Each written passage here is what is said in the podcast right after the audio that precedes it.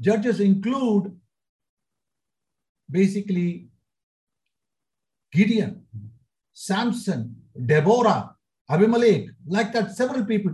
But we always see one thing, and the people did exactly opposite to what God told them. They sinned against God. What happened? Immediately, the enemy came and took over.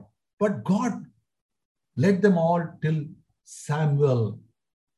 When he came to the Samuel's level, he was a prophet and he was a judge. People go to him and say, Lord, give us a king. So God says, Hey, you have rejected me. And you're asked yourself a king. And just watch what's going to happen. So God chooses Saul.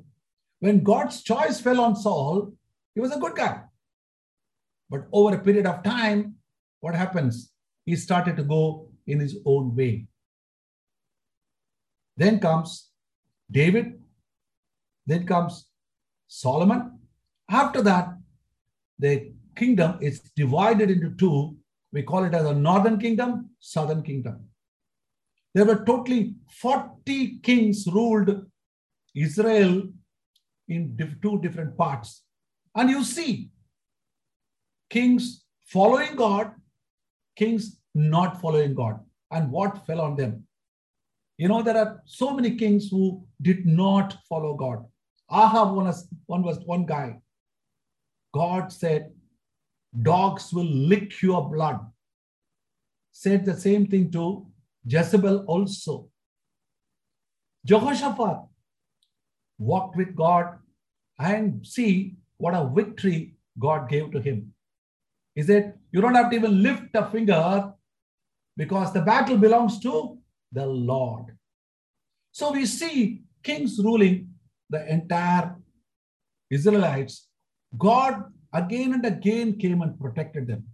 But during the time, they were invaded two times one by the Assyrians, second by Babylonians. Babylonians' time was the time when you see Daniel, Shadrach, Meshach, Abednego. Assyrian times was also there. Then there is a king, a Persian king. He comes and takes over the place. We read that in Esther, first chapter, first words. Now, it took place in the days of Ahasuerus. Ahasuerus was a king, and he ruled from India to Ethiopia. The word India appears in the Bible, my dear friends. It is there two times. Now, during that time, you see, there was a very, very smart guy. His name was Haman. He decides, okay, what these guys are doing, all these Jews are actually plotting against us. What I will do, I will finish off all these fellows. But during the time, there is a revolt inside the palace. What is the revolt? Actually, Vashti, queen, refuses to come in front of the king. Ahasuerus, just imagine, from India till Ethiopia, which means almost the entire Asia up to Africa, he has been ruling. What a huge king, emperor, and a queen uh, refuses to come there. Then what happens? Says, okay, remove the queen. Remove the queen. Then what happens? He picks up some young girls. And in that young girl, Esther was one of them. Now, when Esther was picked up, what is that background? What is that lineage? Only lineage is that she was a Hebrew girl, she was a Jew, no father, no mother. In other words, nothing has been mentioned about her. She was an orphan, picked up by a guy called Mordecai. And I just read that passage, is astonishing passage. Even there, among so many girls, why Esther should have been chosen? I'm sure non-Jew girls would have been there. Some Persian girls would have been there. Some others would have been there, but God again acts there And now is Esther chosen as a queen. Now, Mordecai is outside the palace. Esther is inside the palace. There is communication between them, but Esther, after reaching a particular position, a particular level, could have turned around and said, Enough is enough here. Who is this Mordecai? I've got a better place to lean on. I am now actually the queen in such a huge kingdom under King Ahasuerus. But what did she do? She still keeps the connection with Mordecai. Mordecai comes to know about Haman's plan. Remember, it's a beautiful words which says in Isaiah 54 17, no weapon formed against shall prosper. Every tongue which is speaking against you, I will put it down. That's the word of God if you're a child of God.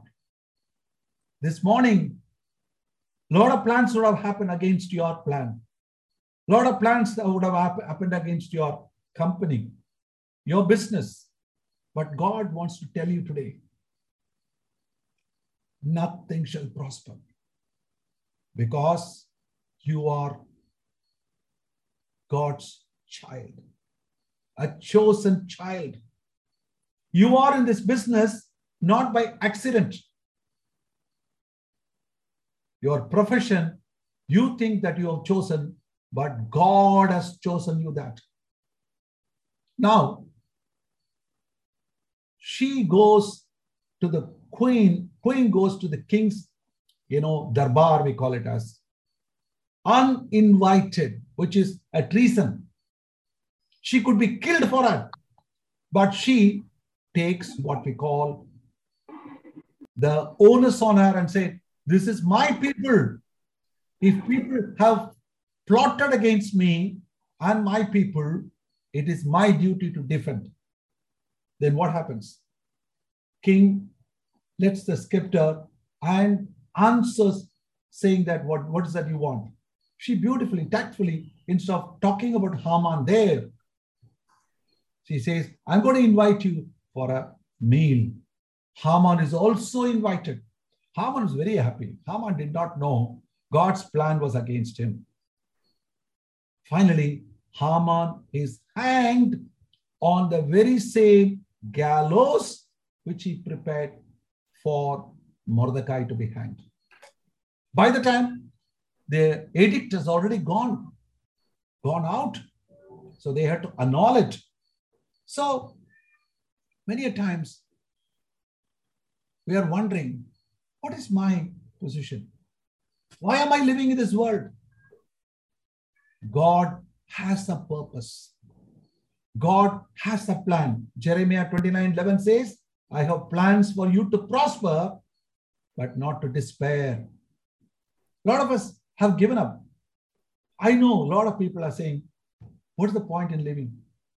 I've lost my business. I've lost my dear ones. In the last two years, lots and lots of God's children passed away. You may ask a question, brother, why? I don't know. I don't have an answer.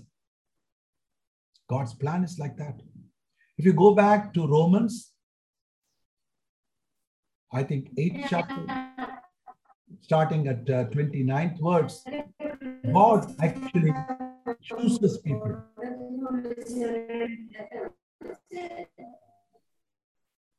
Once he chooses them, he calls them. Once he calls them, he justifies them. By my own merit, I can never come to the kingdom of God. I can never come to the presence of God. So he clothes me with his righteousness because he purchased me on Calvary. Once that is done, he starts to sanctify them. This is the sanctification process all of us are going through. Because Bible says in Second Corinthians 5:17, if anyone is in Christ, he is a new creation. All the old things have passed away. It doesn't say some of the old things have passed away. If there is, a, there is actually like uh, the history is divided by two before Christ and after Christ, like that, before Christ came into me, and after Christ has started residing in me, there has to be a change. John 15, 16 says, You have not chosen me, I have chosen you. God says, You are the apple of my eye. So there is a purpose for you. There is a reason why God chose you. Many of us still live today without even understanding the purpose in my life. But go back to God and say, God, what is your purpose in my life? This morning, during my Bible study with my wife, the beautiful song I played, it's an old song. The reason I live is to worship you. God again teaches me, tells me, Matthew 8:33, seek ye first the kingdom of, sorry, 6:33, seek ye first the kingdom of God. Are you seeking God's kingdom in your business? Is business controlling you or is God controlling your business? Is finance controlling you or is your finance dedicated to God's work and God's plan in your life? A lot of us say, Oh, brother, do you know tithe giving is an Old Testament? I have a good news and a bad news for you. Bad news is in the New Testament, 100% belongs to you. Good news is God is giving you 90% also. You have to spend it as per his plan in his life, your life. God says, I'll never leave you, I'll never forget, forget you. Are you willing to listen to God's voice today? God has a specific purpose. How is our prayer life? When we come to God's presence, do we have a do-be list of things? Lord, bless this person, bless that person, bless me, bless my wife, bless my child, bless my daughter-in-law, bless my son-in-law. Or do you come and say, Lord, I'm available. I'm sitting in your presence. I'm going to keep my mouth shut. Speak to me. Tell me. Reveal to me what I should do. These days, my prayer is totally different. We live in a very, very funny world, a world where people want to cheat the other person. They don't want to work. The easiest way is cheating somebody. So there is not a day we read the uh, uh, papers that so and so cheated so and so, so and so grabbed so and so. Nothing else. So I am only asking God for wisdom. Same thing what Solomon asked. Lord, give me wisdom to run my business.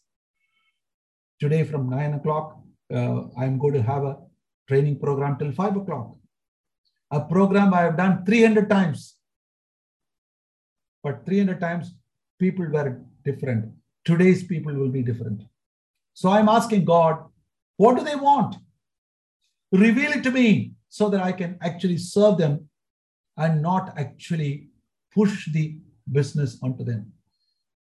So I am asking for wisdom. All of us require wisdom. Few days back, I received a email from Yahoo saying that your email ID has not been updated. Click the link and update your personal. So I have a techie son-in-law. I called and said, immediately said, Appa, don't click it. It's a spam. Can you believe in the original thing? So my friend called and said, brother, do you know they have got fake RBI web page, fake RBI web page. So I do not know which to click which to avoid. I have no knowledge. I do not know wha- what that person is doing. Sometimes when I'm speaking to somebody, somebody is recording my voice. So only only question here is what do I require? I require God's divine wisdom to run my family, to take the right decision, to run my profession, to run my business. This is precisely what God wants to tell you today. You seek me, you will find me. When you find me, I am with you forever. Revelation 22 I'll be with you till the end of ages. That's what God wants to tell you today. As long as you live out your purpose according to His plan and His will. Thank you. I just want to play, pray and close. Father, thank you for speaking to us. Lot of us require you more than anything today. It is not money, it is not people in our life. I want to seek your kingdom, Lord. I want to work for your plan.